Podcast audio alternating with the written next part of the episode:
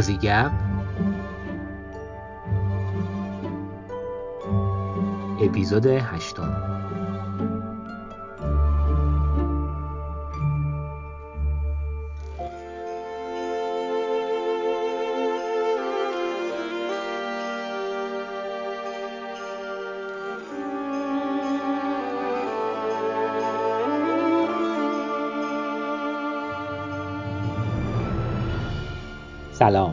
من ایمان هستم و این اپیزود هشتم از پادکست آزی‌گپ هست که در آذر ماه سال 1399 منتشر میشه.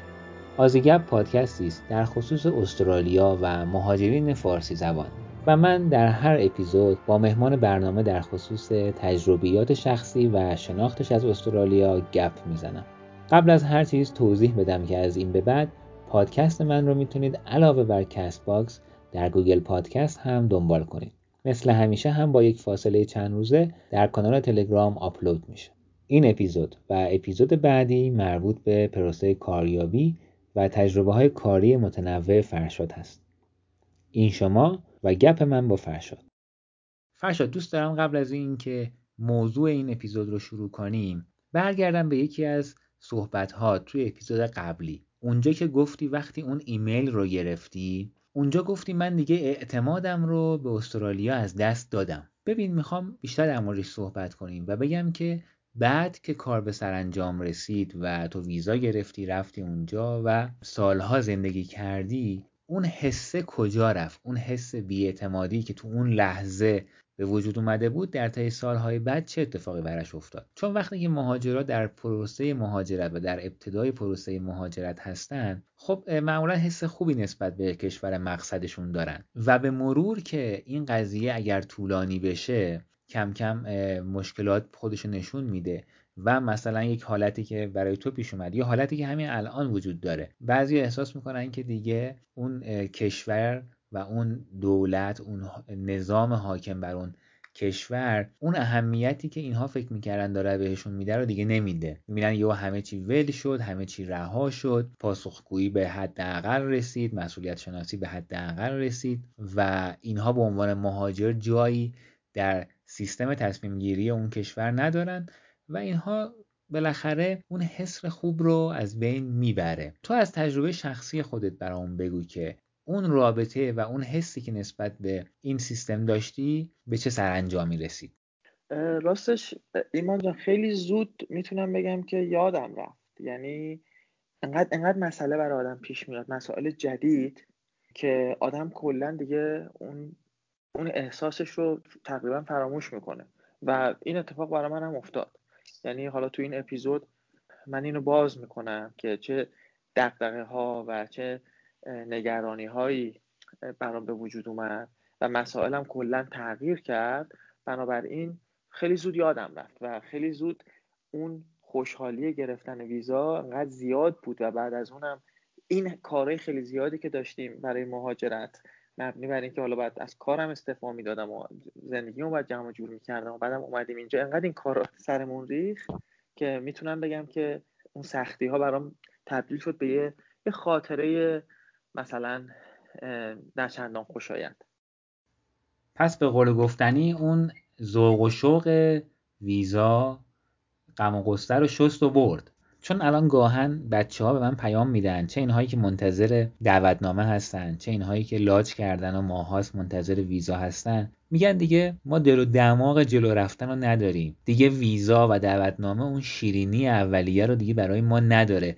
وقتی که این همه اتفاقات بد پشت سر هم دیگه میافته چرا؟ ببین من قبلا تو اپیزود قبلی هم گفتم که خیلی تو ذوقم تو ذوقمون خورد.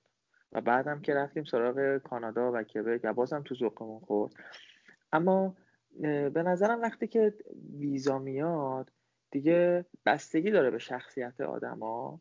ولی من فکر می‌کنم دیگه خیلی یهو آدم وارد یک مرحله جدید میشه.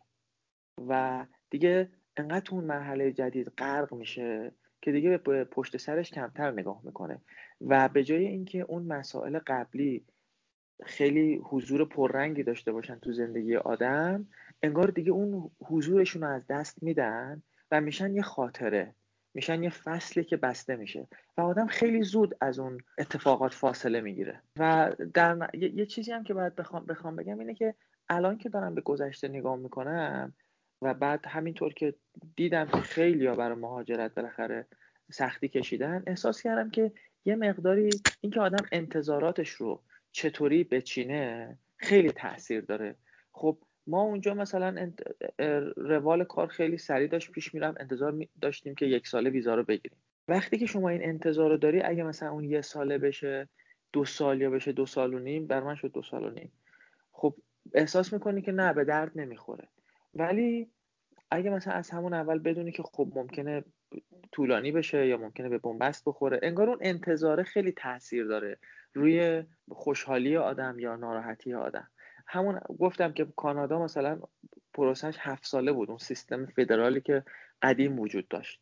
و همه آدما می‌دونستن که باید هفت سال منتظر بمونن. مثلا اگه اونو بعد پنج سال به من ویزا می‌دادن من تازه شاید کلی هم کلامو مینداختم بالا و می‌گفت احساس برد می‌کردم. طبیعتا حرف درستیه که آدم بالاخره مقیاس سنجشش اون انتظارشه دیگه. مثل وقتی می‌خوای بری یه استخدام بشی اگه انتظار داشته باشی ایکس تومن یا ایکس دلار بهت حقوق بدن اگه دو, دو ایکس بهت پیشنهاد بدن بعد تو خیلی خوشحال میشی. بعد یهو میری اونجا استخدام میشی بعد مثلا دوم می‌فهمی که نه همه دارن 3 ایکس می‌گیرن تو داری دو ایکس می‌گیری. بعد احساس آره. سرخوردگی به دست.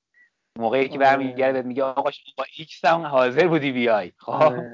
آره. بعد تو دیگه یادت میره دیگه که یه زمانی توقعت ایکس بوده. میگی نه آقا الان همه دارن 3 ایکس می‌گیرن چرا به من دو ایکس میدن؟ ببین دقیقا این, این توقعات و این انتظارات و این مقایسه کردن با دیگران اینا کلا تا حد زیادی میزان خوشحالی ما رو رقم می‌زنه. حالا من یه همکاری دارم اهل سریلانکاست و ایشون یه خانومیه که بوداییه. و اینا توی دینشون حالا برخی میگن که اصلا بودیزم دین نیست و معنویته. توی این آینی که بهش اعتقاد دارن خیلی روی این کار می‌کنن که این انتظارات و این مقایسه کردن و اینا رو کنار بذارن و بپذیرن شرایطی که دارن. و من می‌بینم که در نهایت این خیلی بهشون آرامش بیشتری میده.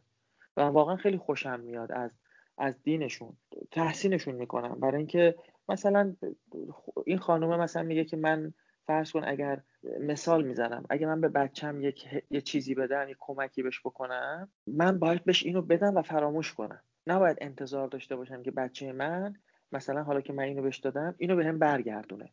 و می‌گفت این انتظاره مشکل ایجاد می‌کنه. حالا من می‌دونم تو زندگی واقعی اینطوری هم نیست که انتظار صفر باشه ولی اینو به عنوان یه اصل تمرین می‌کنن. میگن که انتظار, انتظار تو بیار پایین توقع تو بیار پایین پذیرش تو ببر بالا. و من می‌بینم واقعا این توی زندگی به آدم کمک می‌کنه و حداقلش باعث میشه که شما خودت رو با دیگران کمتر مقایسه بکنی و خودت رو با خودت مقایسه بکنی. این همکار من به هر حال سریلانکا حالا من داشتم گفتم شریلانکا برای اینکه خودش انگلیسی ها به اون کشور میگن شریلانکا. مستعمره انگلیس بودن. و خود این خانوم و خواهر برادراش مهاجرت کردن و اومدن استرالیا. و اینطوری نبوده که بمونن اونجا. بگن به همون زندگی ما ما قناعت می‌کنیم. پیشرفت مقایر با فلسفه بودیزم نیست. ولی همین همین داستان که شما فکر بکنی که پیشرفت یعنی اینکه اگر من همکارم به فلان جا رسیده منم به اونجا باید برسم. اینو من پیشرفت بدونم. این به معنای اینه که من از خودم قافل شدم. اون یه آدم دیگه است. اون داره یه مسیر دیگر رو طی می‌کنه. و اصلا مسیری که اون طی می‌کنه شاید به درد من نخوره. و من از این خوشم میاد. از اینکه شما فرصتی داشته باشی که مراقبه بکنی و بر خود تمرکز بکنی. چون این این تمام این صداها و این مسائل باعث میشه که آدم از خودش قافل بشه. حالا من تمام تلاشم اینه که توی این گفتگویی که با هم داشته باشیم یه تصویری ارائه بدم از اینکه بگم چی در انتظار مهاجراست. بگم که آدم می‌تونه به جای اینکه همش نگران این باشه که کی ویزا میاد کی ویزا میاد بگه خیلی خوب حالا ویزا رو به من دادن. حالا من بعد برم به کار پیدا کنم. زندگی تو استرالیا خیلی گرونه. نمی‌تونم که تا همیشه از این پس انداز استفاده بکنم. خودم آماده بکنم برای اون مراحل. و اینجوری شاید یه مقداری آدم هم به آرامش بیشتری برسه همین که در مسیر درستری گام برداره و بتونه یه مقداری این سختیایی که در انتظار آدم هست بعد از مهاجرت بتونه اونو یه مقداری مدیریت بکنه. خب پس برامون تعریف کن از روزها و ماهای اولیه‌ای که ورود کرده بودی به استرالیا و محیط جدیدی رو داشتی تجربه می‌کردی. قبل از اینکه بگم برسم به استرالیا بذارید اینو بگم که بعد از اینکه ویزا اومد چه اتفاقی افتاد. بعد از اینکه ویزا اومد برای ما من خیلی خوشحال و ذوق زده بودم ولی خانومم یکم نگران بود و کمی هم متاثر بود از اینکه باید باید با خانوادهش خدافزی بکنه. حالا و بره کشور دیگه زندگی بکنه. و اینو من توی زوجای مختلف زیاد دیدم که حالا خیلی خوبه که هر, هر دو نفر حالا اگر بچه هم وجود داره که به نظرم قضیه پیچیده, پیچیده تر میشه. همه توی یه سطح باشن. ولی این وجود داره که من دیدم گاهی یه خانومی بیشتر علاقه داره به اینکه از ایران برن مهاجرت کنن از یا برعکس. به هر حال ما بعد دیگه کلی کار می‌کردیم و از کارمون استعفا می‌دادیم و وسایلمون رو رد می‌کردیم بره و اینا. مشغول این کارا شدیم و بعد تصمیم گرفتیم که تا نوروز هم پیش خانواده‌مون باشیم و بعد خدافزی بکنیم و بریم. انگار که حالا ما یه جا افتاده بودیم توی ایران. بعد از چند سالی بود که می‌تونم بگم 6 7 سال بود که ما دیگه با هم زندگی مشترک رو آغاز کرده بودیم. حالا انگار باید تمام اینا رو به هم می‌زدیم و می‌رفتیم یه زندگی تمام زندگیمون رو می‌کردیم چند تا چمدون. و می‌رفتیم توی کشور جدید یه زندگی جدید آغاز می‌کردیم.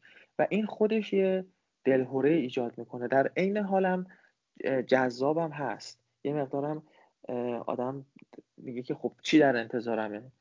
و این چیز زندگی زندگی تکراری که من داشتم برم اونجا یه زندگی دیگر رو تجربه بکنم. اما در عین حالم میگم که این دلهوره هم داره. شخصیت من و خانمم متفاوته. من اینو از این جهت میگم که شاید شنونده های شما کسایی که به ما گوش, گوش خواهند کرد ببینن که شخصیتشون شبیه منه یا شخصیت همسرم. من آدم خب حالا ریلکس و خوشبینی هستم و خیلی نگران آینده نمیشم. این در حال خوبه ولی باعث میشه که من وقتی که مواجه میشم با مشکلات خیلی آماده نباشم. ولی خانم من بیشتر می‌خواست کتایون حالا اینقدر نگم خانمم کتایون می‌خواد همه چی رو می‌خواست همه چی رو کنترل بکنه و همه چی در کنترلش باشه. بنابراین نگران این بود که حالا اگه بریم اونجا و کار نداشته باشیم چه مشکلی پیش میاد؟ ایشون بیشتر از من می‌رفت آگهی کار و اینا رو نگاه می‌کرد و به این فکر می‌کرد که خب حالا مثلا این کاره فرض کنیم نمیشه مثلا در سال 80 هزار دلار حقوق داره و اینا حالا این کارو می‌تونه بگیره یا نمی‌تونه بگیره؟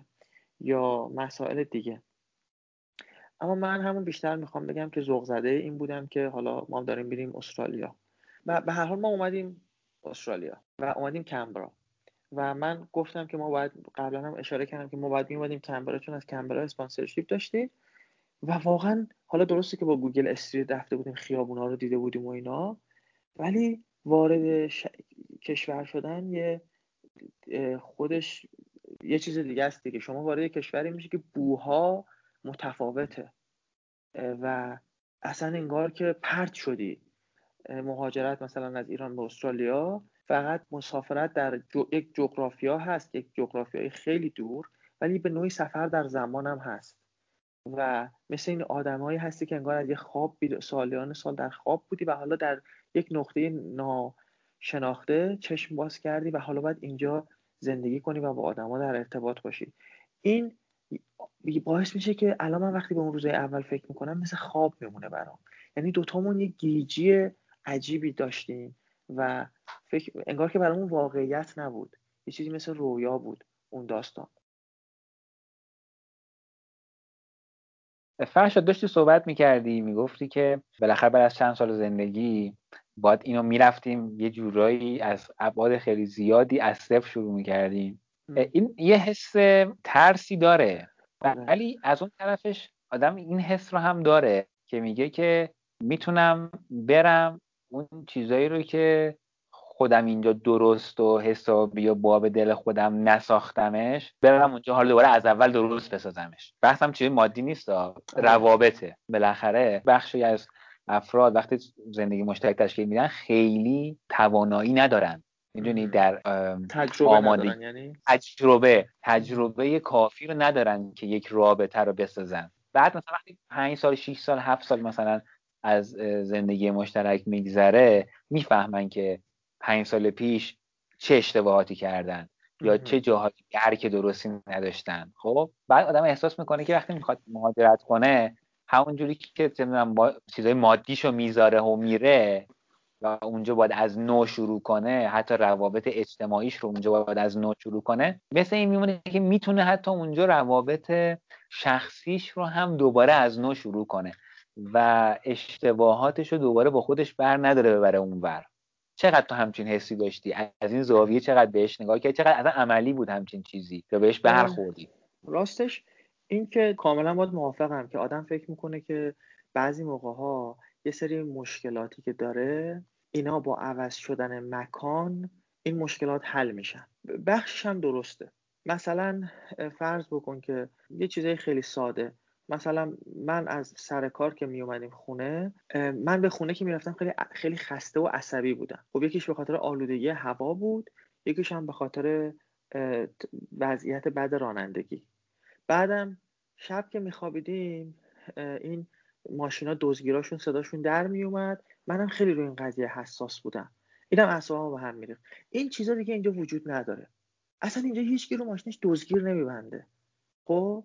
و من نمی‌دونم کلا این دزگیر چقدر چیز چقدر چیز مزخرفیه من همیشه به شوخی میگم یکی از دلایل مهاجرت من از ایران دزگیر بود. اینا میره. ولی اون چیزهای اصلی شخصیت یا آدم با تغییر مکان عوض نمیشه.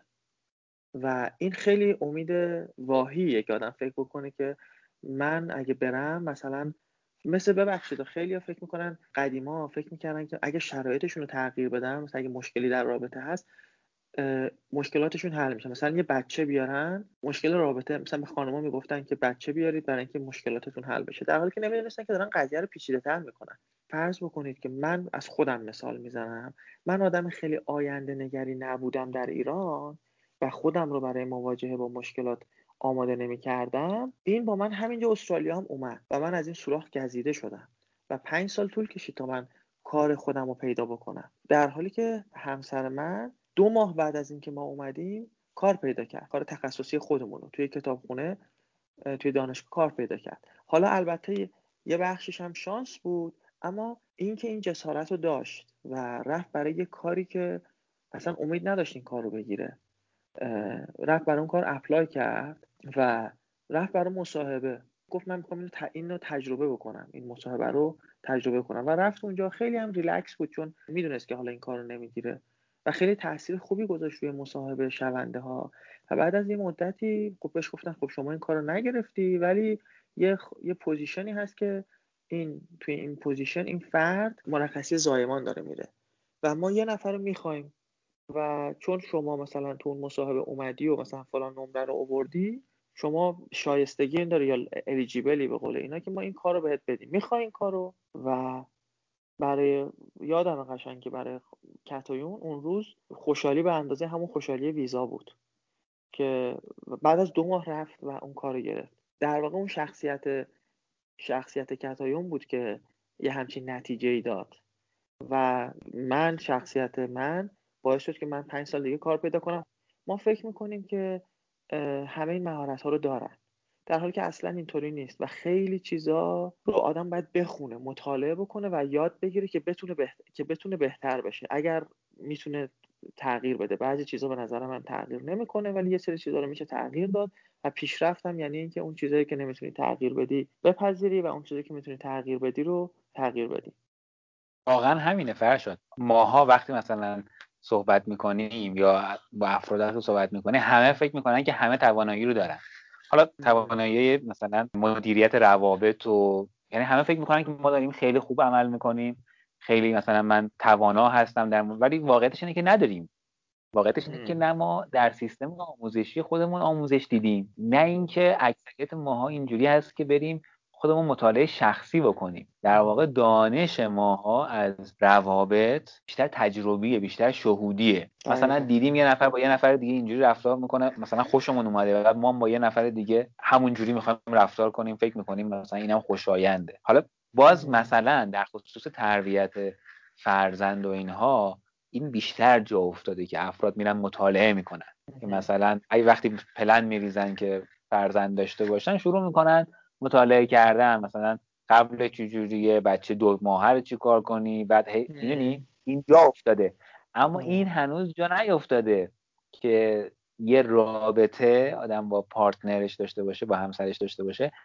باید چجوری شرایط مختلفش رو منیج کنی؟ همینجوری حسی و فطری آدم ها میرن جلو. بعد خیلی لازمه که این تلنگره با آدم بخوره هی که این یه چیزی نیست که تو فطری بری جلو. باید بخون هم خودتو بخونی نفر مقابلتو بخونی هم شرایط رو بخونی. و این یادآوری کردنش برای همه به نظر من مفیده. آره اتفاقا این دقیقا یکی از همون چیزهایی که من فکر می‌کنم تو ایران ما باید روش کار می‌کردیم. ببین من فکر می‌کنم مهاجرت مثل ماراتونه و شما وقتی میای اینجا در واقع یه سری یه سری استراب ها و استرس ها و اینا رو دوشت برداشته میشه و خیلی زود اونها یادت میره و دلت تنگ میشه برای ایران و اون کباب و سنگک و دور همیا و اینا رو دلت تنگ میشه برای اونا. و بعد خودت میمونی و این مشکلاتی که حالا تو این جامعه جدید رو سر آدم آوار میشه. و اگه برای این ماراتونه آماده نشده باشی خب بعد از اینکه خب ماراتون فکر کنم 44 کیلومتره. توی کیلومتر اول و دوم مثلا پات می‌گیره یا خیلی کن میشی و احساس می‌کنی که داری از, از بقیه جا میمونی و بهت خیلی سخت میگذره. و بعد میگه که ای بابا ما کباب و سنگک و دوستامون رو اینا رو از دست دادیم کله پاچه رو از دست دادیم. حالا اومدیم اینجا و یه جوری اینه که دیگه مهاجرت خیلی با آدم خوش نمیگذره. مثلا واقعا بعد ویزای من بعد دو سال و نیم اومد و دو سال و نیم هم حتی اگه من نمی‌رفتیم سراغ فرانسه به نظرم ای کاشون ما می‌تونستیم اون دو سال و نیم وقت بذاریم برای اینکه خودمون آماده بکنیم. برای این ماراتون بعد از مهاجرت. برای چه چیزایی؟ یکیش همین مسئله رابطه در واقع خودم با خودم و خودم با همسرم بود. ببین مسائل وجود داره که معمولا روی کرده اکثر آدم اینه که راجبش صحبت نمی‌کنن و جارو می‌کنن میریزن زیر فرش. در حالی که نمی‌دونن که این مسئله شما فقط پنهان کردی و اگر روش کار نکنی به قول انگلیسی ها میگن it will come back and it will bite you. برمیگرده و خلاصه یه جایی بهت آسیب می‌زنه. خب همین تفاوت شخصیتی که ما داشتیم مثلا من احساس می‌کنم که آدم متمرکزی نبودم خب البته این مشکل خیلی از خانم آقایون دارن که خانم‌ها میگن که این همسر به من گوش نمی‌کنه یا حواسش نیست مثلا تولد من کیه.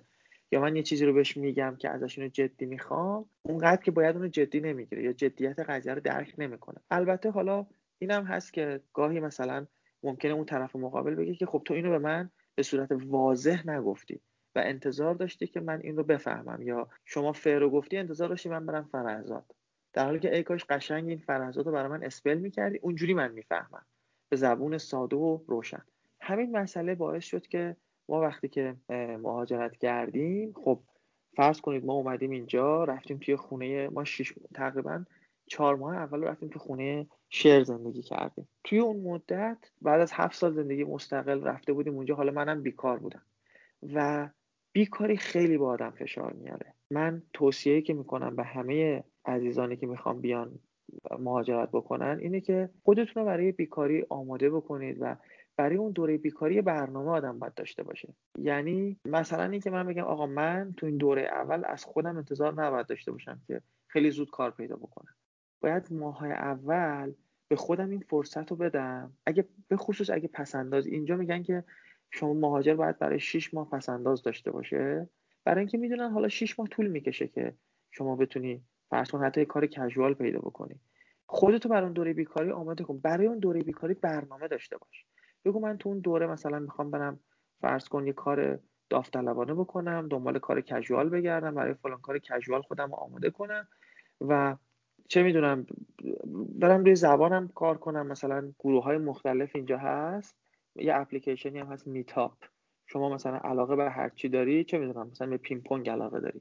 می‌تونی بری با اینا دوست بشی و عضو club شون بشی و اینجوری از طریق اون دوستان بتونی با زبان انگلیسی رو تقویت کنی. منظورت اینه که توی اون بازه زمانی که داری وارد میشی بیای مثلا به خودت بگی که آقا من سه ماه توقعم ازم اینه که فقط connection بسازم. نه اینکه پلن کنی که آقا من امروز رسیدم از سه روز بعد مصاحبه تخصصی رشته خودم رو می‌خوام برم. البته خب حالا این شخص به شخص متفاوته دیگه قاعدتا. ولی می‌خوای بگی که یه نوع نگاه هم اینه که آدم پلن بریزه یه کمی واقع بینانه بگه من مثلا میرم سه ماه یا چهار ماه زمان می‌ذارم برای connection ساختن و پیدا کردن لم این جامعه و حالا شروع کردن به search کردن برای کار مثلا. آره آره و حالا برای کارم apply کردن و اینا اشکالی نداره. ولی به قول بعضی میگن کار پیدا کردن خودش کار تمام وقت. اون کارم آدم باید بکنه. هر چه زودتر هم بکنه بهتره. ولی زمان می‌بره. برای خیلی کارا اپلای می‌کنی و رد میشی. ولی اون رد شدنه بخشی از مسیر موفقیته. هی بعد از اون هر اپلیکیشنی که می‌نویسی بهتر می‌نویسی. بعد یاد می‌گیری که مثلا رزومت رو به قول اینا کاستومایز بکنی برای کار مختلف. می‌تونی اون کارو بکنی. ولی حالا مثلا چه می‌دونم روزی اون روزی چند ساعت وقت آدمو می‌گیره. بعد از اون مثلا می‌تونی این کارهای دیگر رو بکنی که من گفتم. اینم می‌دونی برمیگرده به همون صحبتی که قبلا کردیم که آدم سطح توقعات و سطح انتظارش رو اگر که واقع بینانه بچینه بعد اسیر حاشیه هم کمتر میشه. یعنی اگر که یه نفر توقع داشته باشه که از هفته اول در ماه اولی که رسید کار تخصصی پیدا کنه بعد وقتی روز بیستمی هست که رسیده هنوز مثلا هنوز درگیر مثلا گواهی نامه گرفتن و نمی‌دونم این چیزا هست. هی فکر می‌کنه که از برنامه زمانبندیش عقبه. بعد مثلا میشه دو ماه این فکر می‌کنه که الان قرار بود یه ماه من کار پیدا کنم الان شده دو ماهه. فکر می‌کنه بازم خیلی عقب فشار روانیش فکر کنم زیاد میشه درسته؟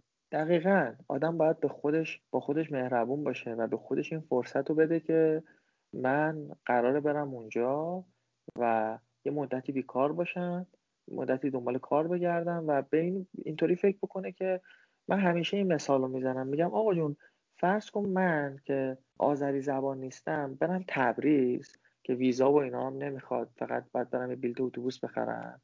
برم تبریز و بخوام اونجا زندگی تازه شروع بکنم و کار پیدا بکنم. چقدر طول می‌کشه که من این کار رو بکنم؟ خب مسلما توی تبریز من نمی‌تونم تا رسیدم یه کار پیدا بکنم. خب حالا شما فکر کن اومدی کشور دیگه و قضیه به مراتب سختره. درسته که حالا زبان انگلیسی ما فکر می‌کنیم که می‌دونیم.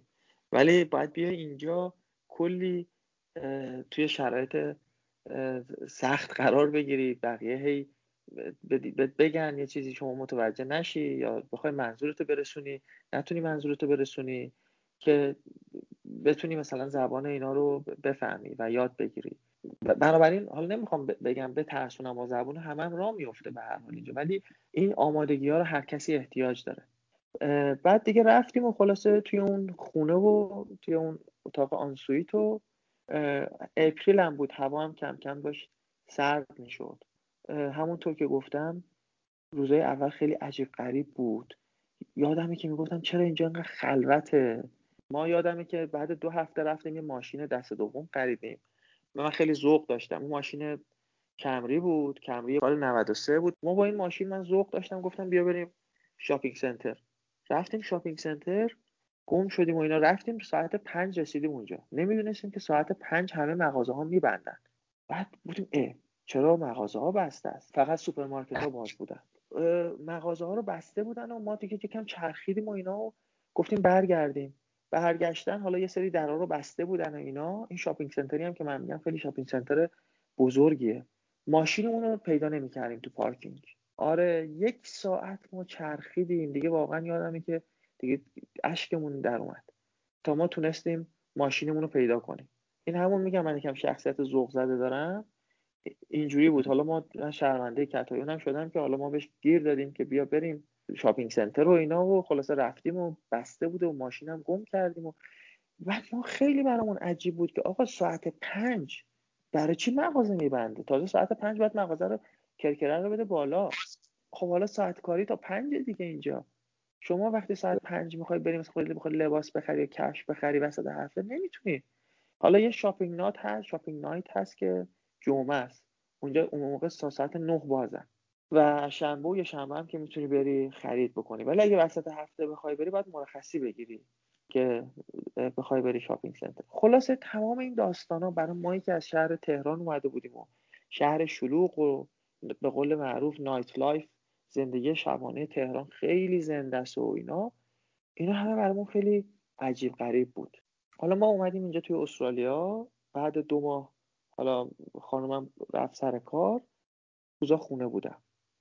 و واقعا تو این مدت خیلی بهم سخت میگذشت. حالا چون یه نفرمون رفت سر کار دیگه مشکل مالی نداشتیم. ولی اون یه نفری که رفته بود سر کار من آرزو می‌کردم که کاش من می‌رفتم سر کار چون بالاخره من مردم و این ذهنیت رو داشتم که حالا من آدم سنتی نیستم اصلا ولی خب سخت بود برام که مثلا همسرم کار بکنه ولی به قول معروف کرایه رو بده ولی من خونه باشم. آها اینم بگم ما وقتی رسیدیم از اون سابر به فرانکلین رو رسیدیم تو اون خونه یه زن و مرد چینی اومدن در وا کردن و که خواهرزادهشون صاحب اون خونه بود کلا. و این اینا اونجا زندگی می‌کردن. این خونه رو ساخته بود اتاق اتاق و اتاقای مختلفش اجاره داده بود. و فامیلشون هم گذاشته بود اونجا که حالا بالاخره اونا امورم رتق و فتح می‌کردن. و اصلا انگلیسی بلد نبودن بعد فقط یه جوری با همون زبون بی زبونی به من گفتن که اهل کجایی؟ من گفتم ایران. و تا من گفتم ایران گفتش که ریزا ریزا. یعنی رزانامی اونجا بود که ایرانی بود. دو تا ایرانی اونجا بودن. بعد خیلی جالب بود برام نگاه کن چه شانسی. بعد ما وقتی که غروب شد و دیدیم یه آقای ایرانی اومد اسم رضا و من رفتم باش سلام علیک کردم و خودم معرفی کردم. این بنده خدا لباس نارنجی کارگری تنش بود و همش هم رنگی بود. این دوست ما نقاش بود. بعد اونم خیلی متعجب شد. با شما گفتم ما تازه اومدیم و اینا. خلاصه ما با این این دوتا ایرانی اونجا دوتا آقا دوست شدیم. بعد یه مدتی گذشت یه جا رفتیم کافی میخوردیم و اینا. گفتم آره من این چند هفته خیلی بهم سخت گذشت بیکاری. گفت می‌خوای من با صاحب کارم صحبت کنم؟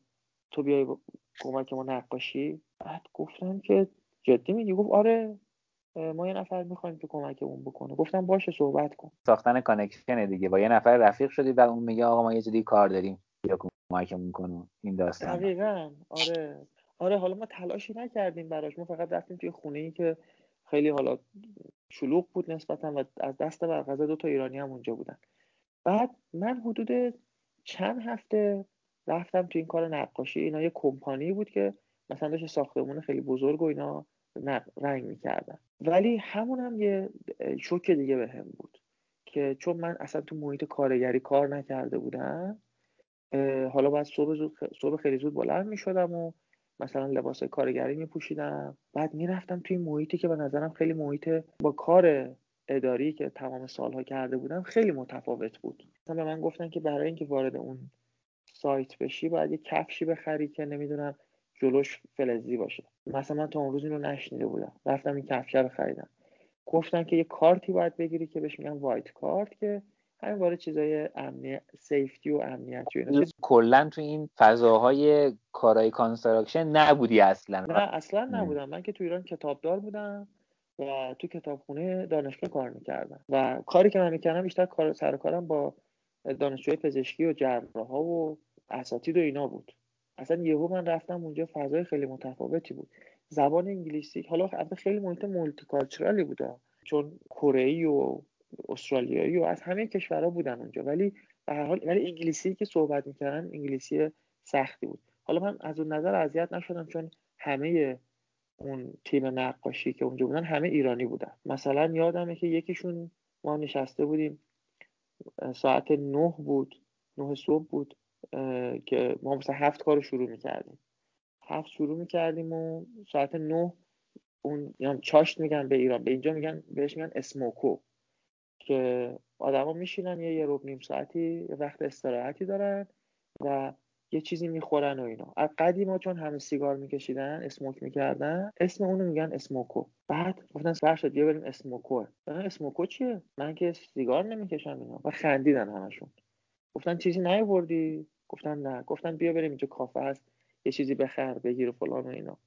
مثلا این یه کلمه ای بود که من نشنیده بودم. جالبه که بعدا چون من تو توضیح میدم من تو محیط construction موندم. بعدا رفتم کابینت سازی. تو یه دوست ایرلندی بود یه پسری بود که از ایرلند اومده بود اینجا کابینت سازی می‌کرد. می‌گفت اونم دقیقا وقتی کلمه اسموکو رو شنیده بود گفته بود که من سیگار نمی‌کشم.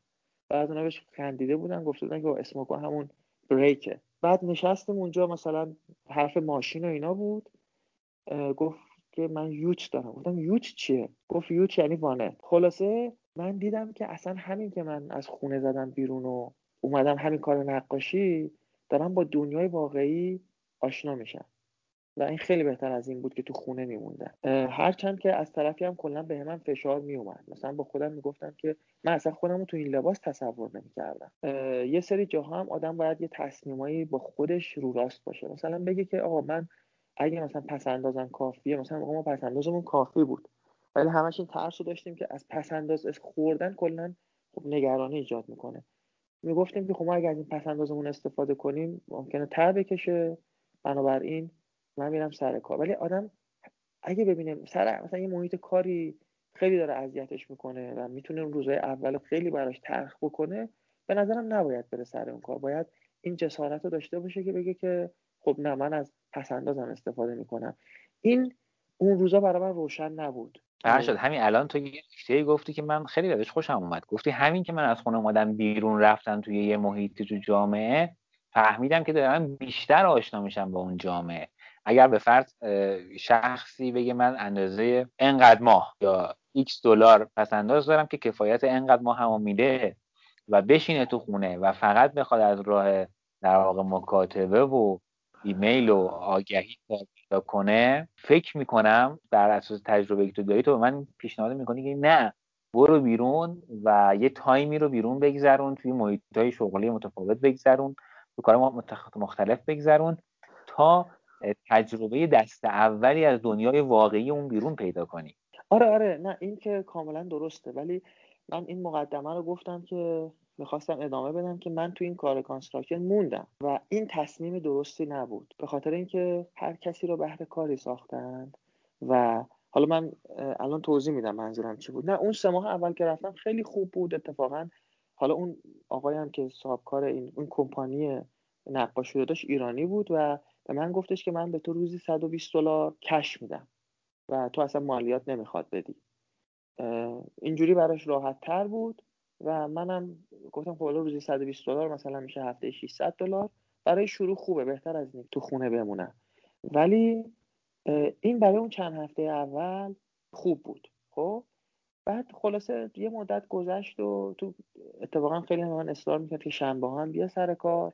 و من گفتم نه من نمی‌خوام بیام می‌خوام شنبه پیش همسرم باشم و اینا. خلاصه این داستان گذشت و من دیگه بعد یه مدتی گفتم که من نمیام نقاشی. بعد دیدم که کار construction پیدا کردن خیلی راحته. خب نسبت به کار کارهای دیگه و هی برای کار خودم هم هی مصاحبه دوتا گرفتم ولی مصاحبه ها ناموفق بود. گفتم که خب آقا من برم توی زمینه کار construction یه مهارت یه حرفه یاد بگیرم. در حالی که از این نکته غافل بودم که آیا این کار به من می‌خوره یا نه؟ حالا مثلا من تریپ روشنفکر و کتابخون و اینا. و برام خیلی مهمه که مثلا همکارام بتونم باشون گفتگو بکنم و اینا. به این به این نکات فکر نکردم. چرا؟ چون من دسپرت بودم به قول اینا. می‌خواستم کار پیدا بکنم. و از بیکاری واقعا خسته شده بودم. بنابراین کاری که من کردم این بود که دو تا راه بود موقع جلوم. یکی این که من می‌تونستم برم یه دوره بخونم 12 13 هزار دلار بدم و وکیل مهاجرت بشم. یه دوره یه ساله. توی دانشکده حقوق توی دانشگاه کمبرا دانشگاه ANU یکی این بود یکی همین که برم یه, یه چیزی هست اینجا به اسم دوره کارورزی یا apprentice apprenticeship apprentice یعنی همون کارورز خودمون. اینطوریه که شما مثلا توی یه سری همین کارهای مثل فرض کن برق کشی لوله کشی کابینت سازی نجاری. حالا من نجاری که میگم هیچ ربطی به نجاری ایران نداره. carpenter اینجا کسیه که خونه می‌سازه. اسکلت خونه رو carpenter می‌سازه. carpentry اینا شما میری یه کمپانی پیدا می‌کنی میگه آقا من می‌خوام کارورز شما باشم. اونم میگه باشه من به تو حقوق میدم حقوق کمتر. شما چهار روز بیا اینجا سر کار پیش من. یه روزم برو اون روزم حقوق می‌گیری. برو مدرسه حالا توی سیدنی بهش میگن TAFE توی کنبرا بهش میگن CIT Canberra Institute of Technology. میری اونجا و میگه آقا من این اسپانسرمه. یه روزم در هفته میری اونجا. بعد چهار سال یه فرض کنید carpenter حالا electrician مثلا license دار میشی. license رو بهت میدن. license رو میدن ولی راهش اینه. راهش اینجا اینه که بری اگه کسی می‌خواد electrician بشه یا plumber بشه یا carpenter بشه باید این کارو بکنه. حالا بعضی بعضی شغلا مثلا الکتریشن یا کار یا پلامر اینا با چون با نم لوله کشی گاز و با مسائل سیفتی سر کار دارن حتما باید از این مسیر برن. ولی مثلا فرض کن بعضیا میگن I'm a cabinet maker by trade. این یعنی اینکه من اون دوره رو نگذروندم. من تو کار یاد گرفتم این قضیه رو. خلاصه من گفتم که خب منم میرم این کارو می‌کنم. میرم یه چیزی رو شروع می‌کنم. خیلی دنبال این بودم که یه اسپانسری پیدا کنم که به, به همین کار برق علاقه داشتم ولی پیدا نکردم. چون خود این اسپانسر پیدا کردنم مثل کار پیدا کردنه. یادمه که یه روزی یکی از دوستای ما که اینجا نقاش بود گفتش که بیا من یه خونه گرفتم دارم نقاشی می‌کنم بیا کمک من. منم رفتم باهاش. دیگه با اون کمپانی کار نمی‌کردم. گفت تو خونه نمون بیا با من اینجا. این دوستمونم از طریق همون شبکه شبکه ایرانیایی که تو برام کمپانی کار کرده بودن پیدا کرده بودن. یعنی به قول شما همین نقاش ایرانی یعنی آدم میره توی هر جمعی بالاخره هی دوستای بیشتری پیدا می‌کنه. توی اونجا که من رفتم کمکش می‌کردم اون بیلدری که اون خونه رو میساخت ایشون هم ایرانی بود. من باش حرف زدم و گفتم که من دنبال همچین چیزی میگردم. گفت من یه آشنایی دارم که اون کابینت سازه. کابینت سازم در واقع کسی که اینجا آشپزخونه رو می‌سازه. یه کارخونه کابینت سازی داره. بیا بریم به اون معرفی بکنم. و خلاصه همین طوری باعث شد که من یه اسپانسر پیدا کنم. و رفتم و خلاصه حالا اون آقا هم بعد مدتی کمپانیشو بست ولی چون من دیگه تجربه کرد پیدا کرده بودم رفتم برای کمپانی بزرگتر.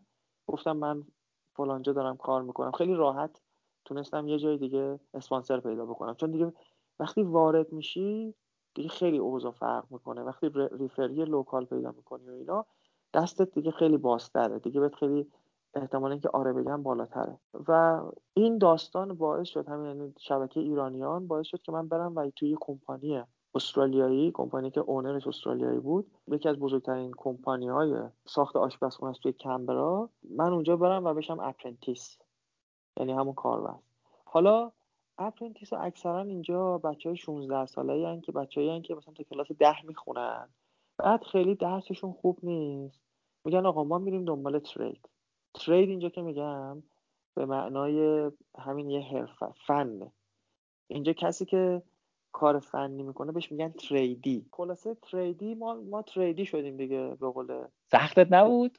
چرا؟ اون موقع مثلا شاید سی و چهار سالم بود سی و چهار آره سی و چهار پنج سالم بود. ببین آخه اینا یه چیزی هم دارن به اسم adult apprentice و اون کسی که بالای 25 ساله به apprentice میشه یه اشل حقوقیش بالاتره.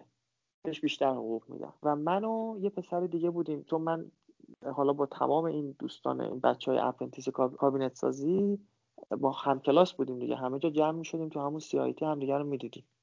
اینا برای کمپانی مختلف کار می‌کردن.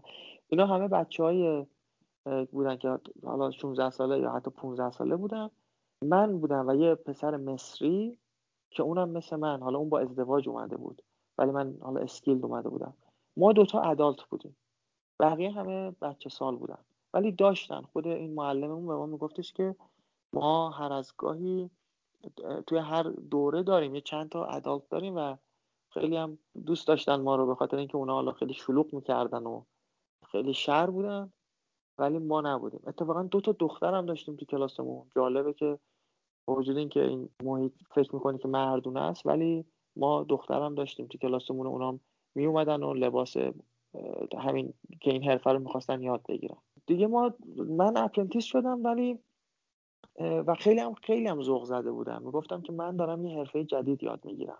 همین می‌خواستم بپرسم ازت. ببین تو کلا داشتی یه کار دیگه می‌کرد انگار که فرشاد از ایران رفت استرالیا کلا اصلا رفت توی کار دیگه. آره. اون موقع می‌خواستم بپرسم همین الان خوشحال بودی که داری میری کلا یه کار دیگه می‌کنی؟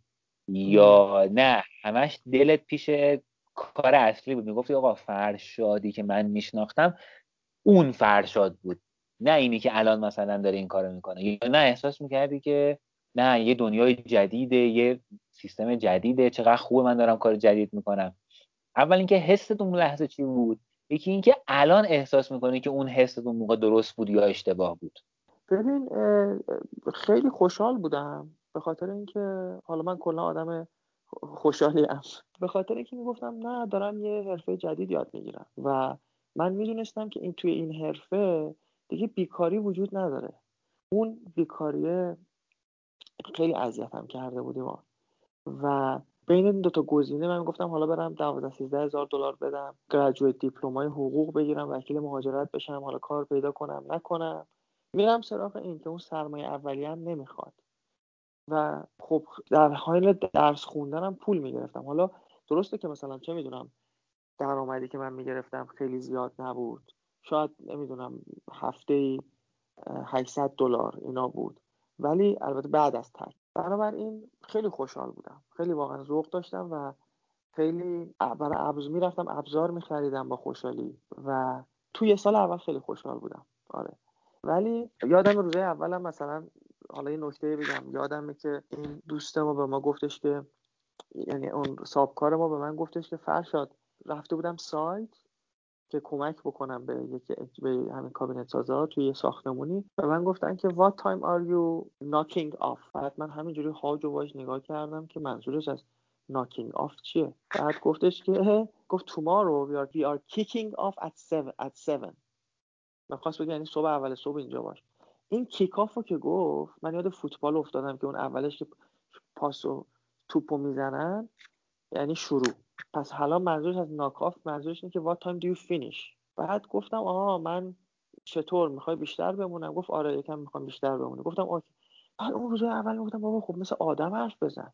بگو what time do you finish چرا میگین what time are you knocking off ولی اینجوری بودم دیگه. اون اصلا تو ذهنش این نبود که من ناکاف رو نمی‌دونم چیه. و حالا یه آدم تحصیل کرده شاید یه مقداری زبونش رو ادجاست بکنه. ولی اینا نمی این این هم این حالا دوست ما که حالا سایت کابینت ساز با سابقه بود و اینا خیلی هم آدم باحالی بود. این به من با من اینجوری حرف نمی‌زد. گفت what are you talking به هر حال این مثلا مشکلات زبانی بود ولی اونا خیلی cool بودن. اونا مثلا کسی بود توی همون کابینت سازی apprentice دیگه بود که تایلندی بود. و اون که اصلا زبون بلد نبود. و می‌دیدم که چقدر خوب ارتباط می‌گیره با بعد. خلاصه یعنی اون فضا اینطوری بود. ولی من مثلا اگه کلمه رو نمیفهمیدم خیلی دچار اضطراب می‌شدم. هرچند که این به مرور بهتر شد. فرشاد یه سوال بپرسم. توی محیطی کار می‌کردی می‌شد معذب بشی؟ می‌شد که احساس کنی که از این نظر می‌خوام بگم بگی سطح این آدما سطح من نیست؟ می‌دونی چی می‌خوام بگم؟ آره. یه وقتا آره. آدم تو ایران این حسه وجود داره خب مثلا فرض کن که من چون خودم کارم خیلی درگیر کار construction و پروژه هست خیلی سر و کله می‌زنم با با کارگر آره. ساده خب آره. بعد مثلا اینجوریام که خب با اونا مثل خودشون صحبت می‌کنم بعد مثلا با ناظر پروژه مثل خودش با مدیر عامل این مثل خودش خودم می‌فهمه تفاوت های آدم ها رو می‌دونی از تفاوت دغدغه‌شون از تفاوت لحن صحبت کردنشون از تفاوت رفاقتشون شوخیاشون.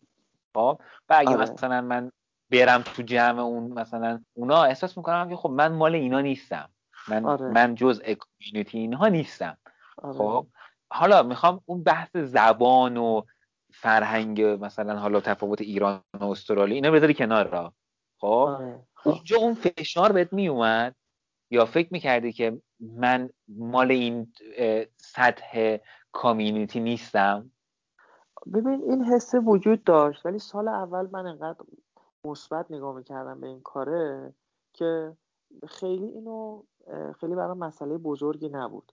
ولی بعد از یه مدتی این مسئله باعث شد که من در نهایت این حرفه رو ترک کنم. به خاطر اینکه دیدم کار فقط این نیست که شما بری یه جایی یه مدتی و یه, یه حقوقی بگیری.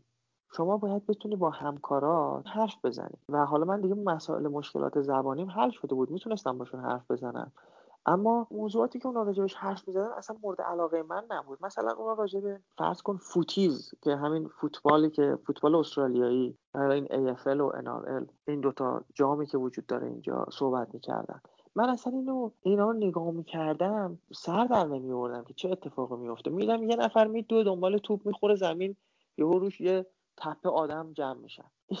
این چه بازیه؟ همش هم هی توقف داشت. هی اینو با فوتبال مقایسه می‌کردم. یا فوتبال اینا میگن یا ساکر یا فوتیست.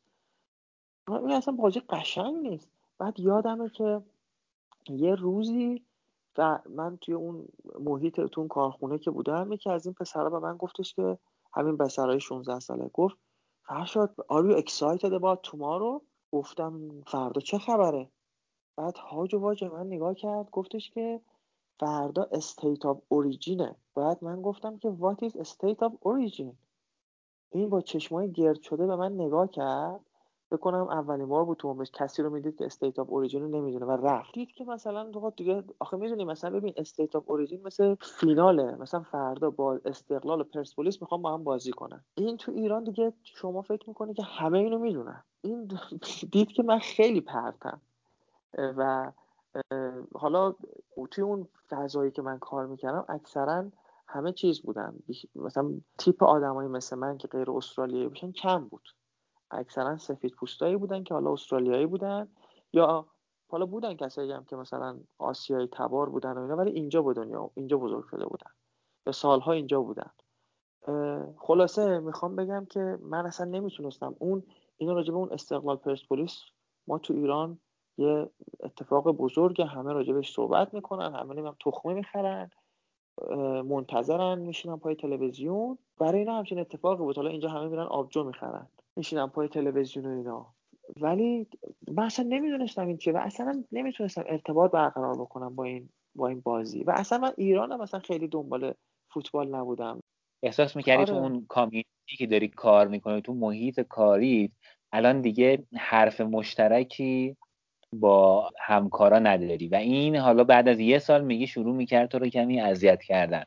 آره آره اذیت هم کرد و بعد حالا اینم توی پرانتز بگم که یه مقدارم رابطه من با همسرم بحرانی شد و توی خونم حالا من تو محیط کار کم کم شروع شد برام. دیگه این کاره داشت برام جذابیتش از دست می‌داد. یه علتش این بود که من نمی‌تونستم اون ارتباطی که لازمه برقرار بکنم. و کار یاد نمی‌گرفتم. و البته هر حرفه جدیدی شروع کردن یه قسمت سربالایی خیلی سخت داره که اونجا آدم باید مقاومت کنه. من مثلا یکی از دوستام که آرایشگره الان به من گفتش که من روزای خیلی سختی داشتم. روزایی داشتم که اگه کار خراب کنی با یه مشتری کار می‌کنی. ممکنه بلند مثلا عصبانی بشه و اینا دیگه. گفت من اون روزا رو گذروندم تحمل کردم. اون روزا برام شروع شده بود که از من دیگه توقع می‌رفت که من دیگه کار یاد بگیرم. در عین حالم کاری یاد نمی‌گرفتم. اون یه روزی هم که می‌رفتم مدرسه حالا یا فنی ای یا سی آی تی اون چیزایی که یاد می‌دادن خیلی ارتباطی نداشت به این داستان کابینت سازی. اونجا روی چوب به ما کار می‌کردن. چوب که اینجا میگن solid timber. ولی توی دیگه توی کابینت همش MDF و ملامین board بهش میگن یعنی MDFی که روش یه لایه ملامین داره. ملامین board بود و اصلا دیگه کار با چوب وجود نداشت. اونم خیلی کمکم نمی‌کرد. اون یه روزی هم که می‌رفتم CI, CIT هر هفته اونم خیلی به دردم نمی‌خورد. کارم نمی‌تونستم اون ارتباط رو برقرار کنم یاد بگیرم. شایدم به اندازه بچه 16 ساله گیرایی نداشتم. بنابراین این فشارها به هم مضاعف شد. تو خونم در واقع اون مشکلاتی که پیدا کردم با همسرم اونا منو اذیت کرد و واقعا دیگه شرایط سختی برام پیش اومد. قبل از اینکه حالا به این نقطه برسی یک سال طول کشید درسته؟ آره. تو این یک ساله دیگه try نمی کردی برای position هایی که نزدیکتر بود به شغل اصلی خودت؟ دیگه چسبیده بودی به این. آره نه دیگه فکر می‌کردم دیگه از اون خیلی دور شدم و وقتی فاصله میفته مثلا شما تازه از ایران اومدی میگه که خب من دو ماه پیش تو کتابخونه کار می‌کردم مثلا این رزومم اینا. ولی وقتی این فاصله بیشتر و بیشتر میشه اعتماد به نفس آدم کمتر میشه برای اپلای کردن. و به خصوص اینکه با وجود اینکه آدم من به خودم می‌گفتم که هر بار که apply می‌کنی reject میشی فکر کن که یه در واقع یه مرحله است لازمه برات. یه قدمی که داری برمیداری برای کار پیدا کردن. ولی حقیقتش اینه که این جوابای منفی شنیدنم تاثیر منفی میذاشت رو من. چون ببین مثلا برای ما توی حرفه ما apply کردن اینطوریه که شما باید یه رزومه بذاری و یه selection criteria کارهای دولتی تو استرالیا اینجوریه. 5 تا سواله ازت می‌پرسن. که مثلا این 5 تا سوال اینه که هر کاری شرح شغلی داره job description بهش میگن. مثلا میگن از دل اون شرح شغلی 5 تا سوال می‌پرسن که خب شما تو این زمینه این نرم افزار تجربه مدیریتی اینا رو اگه داشتی برای ما بگو و مثال بزن. خب باید بشین اون selection criteria رو بنویسی. اون کلی وقت می‌گیره. حالا اون اوایلم که اومده باشی حالا من الان نوشتنم خیلی سریعتره نسبت به اون روزا. باید بشینی کلی اون چیزا رو بنویسی. بعد اونو میفرستی. حالا باید کلی منتظر بمونی که آیا به مصاحبه دعوت میشی یا نه. مصاحبه دعوتت می‌کنن کلی امیدوار میشی. در حالی که خیلی موقع تو اون position ه یه نفر داره به قول اینا act می‌کنه. شیش ماه تو اون position بوده به طور موقت. حالا اینو باید چون این کار رو می‌خواد permanent دائمی بگیره اینو میان آگهی می‌کنن. خب مسلما تو با اون کسی که شیش ماه تو اون شغل بوده نمی‌تونی رقابت کنی. اون شیش ماه تو اون شغله بوده. selection criteria یی که اون خیلی بهتر از مال توه. می‌تونی البته زنگ بزنی بپرسی که آیا کسی داره تو این position به قول اینا act می‌کنه یا نه؟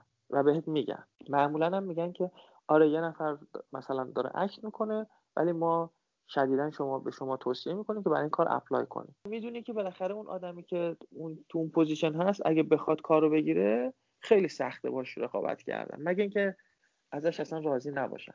یا مگه اینکه شما کارت خیلی درست باشه بتونی بری اونم میدون در کنی. بعد میری مصاحبه. حالا مصاحبه کلی استراب و اینا. بعد از مصاحبه مدت ها طول می‌کشه که به جواب بدن. سه هفته چهار هفته. چون باید یه پروسه طولانی طی بشه. بعد خب این همه مدت میشه. خب این پروسه این فرایند واقعا خیلی فشار میاره به آدم. و خب من دیگه وقتی که وارد اون کار کابینت شده بودم دیگه واقعا انرژی برام نمیبود ببین کار بدنی بود خب؟ من البته اینو باید بگم که خیلی اون موقع احساس می‌کنم این کار مثلا کار بدنیه نسبت به کار پشت میز نشینی مثلا بدنم خیلی آماده تر و قوی تر شده بودم. و مثلا دستم با ابزار خیلی بهتر داره کار می‌کنه. این ویژگی مثبت هم داشت. ولی از سرعت پیشرفت خودم نه خودم راضی بودم نه سابکارم راضی بود. حالا اون سایت که می‌رفتم سابکار آدم خیلی خوبی بود. ولی مثلا فورمن کارگاه آدم خیلی سختگیر و مقدار آدم مزخرفی بود. اون من همش با اون مشکل داشتم ولی برای همین اونم من همش میفرسته سایت چون از خوشش نمیاد خلاصه اینا مثلا منو اخراج نمی‌کردن. اینجا تو استرالیا مثل آمریکا نیست. خیلی در نظر می‌گیرن که حالا این مهاجره ببین بعد از این همه سال اومده اینجا apprentice شده پذیرفته که apprentice بشه و داره یه حرفه یاد میاد می‌گیره. گناه داره ولش کن. بهش زمان بدیم. اما خب اون مثلا همون پیتر که به من گفتش که با time are knocking off اون خیلی آدم خوبی بوده ولی تحصیل کرده نبود. آدم واردی بود ولی این دانشو نداشت که بخواد به من اینو درس بده این مهارتاشو. من باید خودم خیلی تیز می بودم کنار دست این وای میستادم ازش یاد می‌گرفتم این کمپانی که مثلا من براش کار می‌کردم رئیس این کمپانی خیلی آدم خوبی بود واقعا. و خیلی آدم سخاوتمندی بود. و پول براش همه چی نبود. و فقط هم اون نبود. مثلا یه نفر دیگه بود. اون مدیرای اصلی واقعا اینا آدمایی بودن که براشون این که هی بخوان مثلا روی این پروژه صد درصد پول هی پول رو پول بذارن نبود. من یادمه که یه کاری رو به من دادن. یه سری پنل باید نصب می‌کردم. توی مدرسه کار می‌کردن. اینا مثل چیز بود. پین بورد بهش میگن که بعدا بهش چیز میز نصب کنن.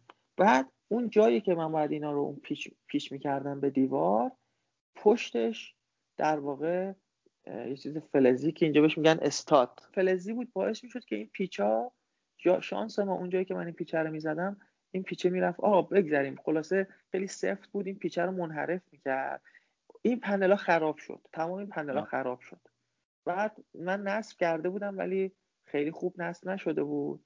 فردا اون فورمن اومد و گفتش که اینا همه باید دوباره نصب بشه. و این پنلا همه باید میریختن دور. و همین این مثلا دو سه هزار دلار ضرر زد به شرکت. خب؟ ولی مثلا اون فردی که مسئول حالا تو شرکت مسئول این داستان بود و اینا اومد به من گفتش که فرشاد می‌دونی اینجوری شده چرا این کارو کردی؟ منم براش توضیح دادم که داستان چی بود و اینا. خب باشه ولی مثلا ما اینقدر ضرر کردیم. همین. دیگه داستان تموم شد و رفت. یعنی واقعا اونا هم درک می‌کردن دیگه درک می‌کردن که من اپرنتیسم دارن به من کمتر حقوق میدن. خلاصه این این رئیس ما واقعا واقعا میگم خودش خیلی دیگه از نظر مالی خیلی به جای خوبی رسیده بود و دیگه احساس می‌کنم آدم خیلی حریصی نبود و واقعا هوای همه کارگراشو داشت. این پایان اپیزود هشتم آزیگپ ادامه گپ من با فرشاد و تجربه های کاری فرشاد رو می‌تونید در اپیزود بعدی ما گوش کنید. سپاس از دوستانی که اپیزودهای من رو از طریق کست باکس یا گوگل پادکست دنبال می‌کنن. و تشکر ویژه هم از دوستانی که در کست باکس یا اینستاگرام پیام میدن و با هم در خصوص مطالب مطرح شده در اپیزودها گپ می‌زنیم.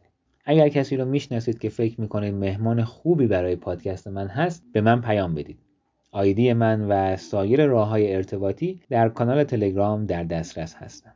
من در آزیگپ سعی می کنم به دغدغه های مهاجرین بپردازم و با مرور تجربیات مهاجرین ایده های نو و متفاوت رو برای سایرین برجسته تر کنم. امیدوارم از این اپیزود لذت برده باشید. تا اپیزودهای بعد اوقات بکام. خونه ما دوره پشت کوها یه صبوره پشت دشتا یه تلایی پشت صحرا های خالی. خونه ماست. اون بره آب. اون بره موجای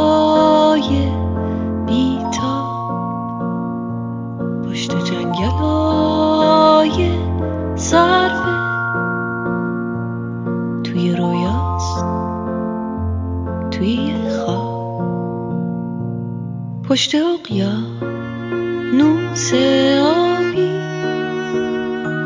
پشت باغا یه گلابی.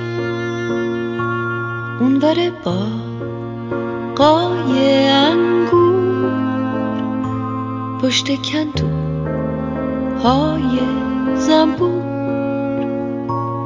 خونه ما پشت ابراز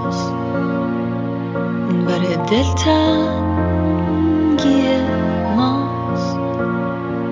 ته جاده های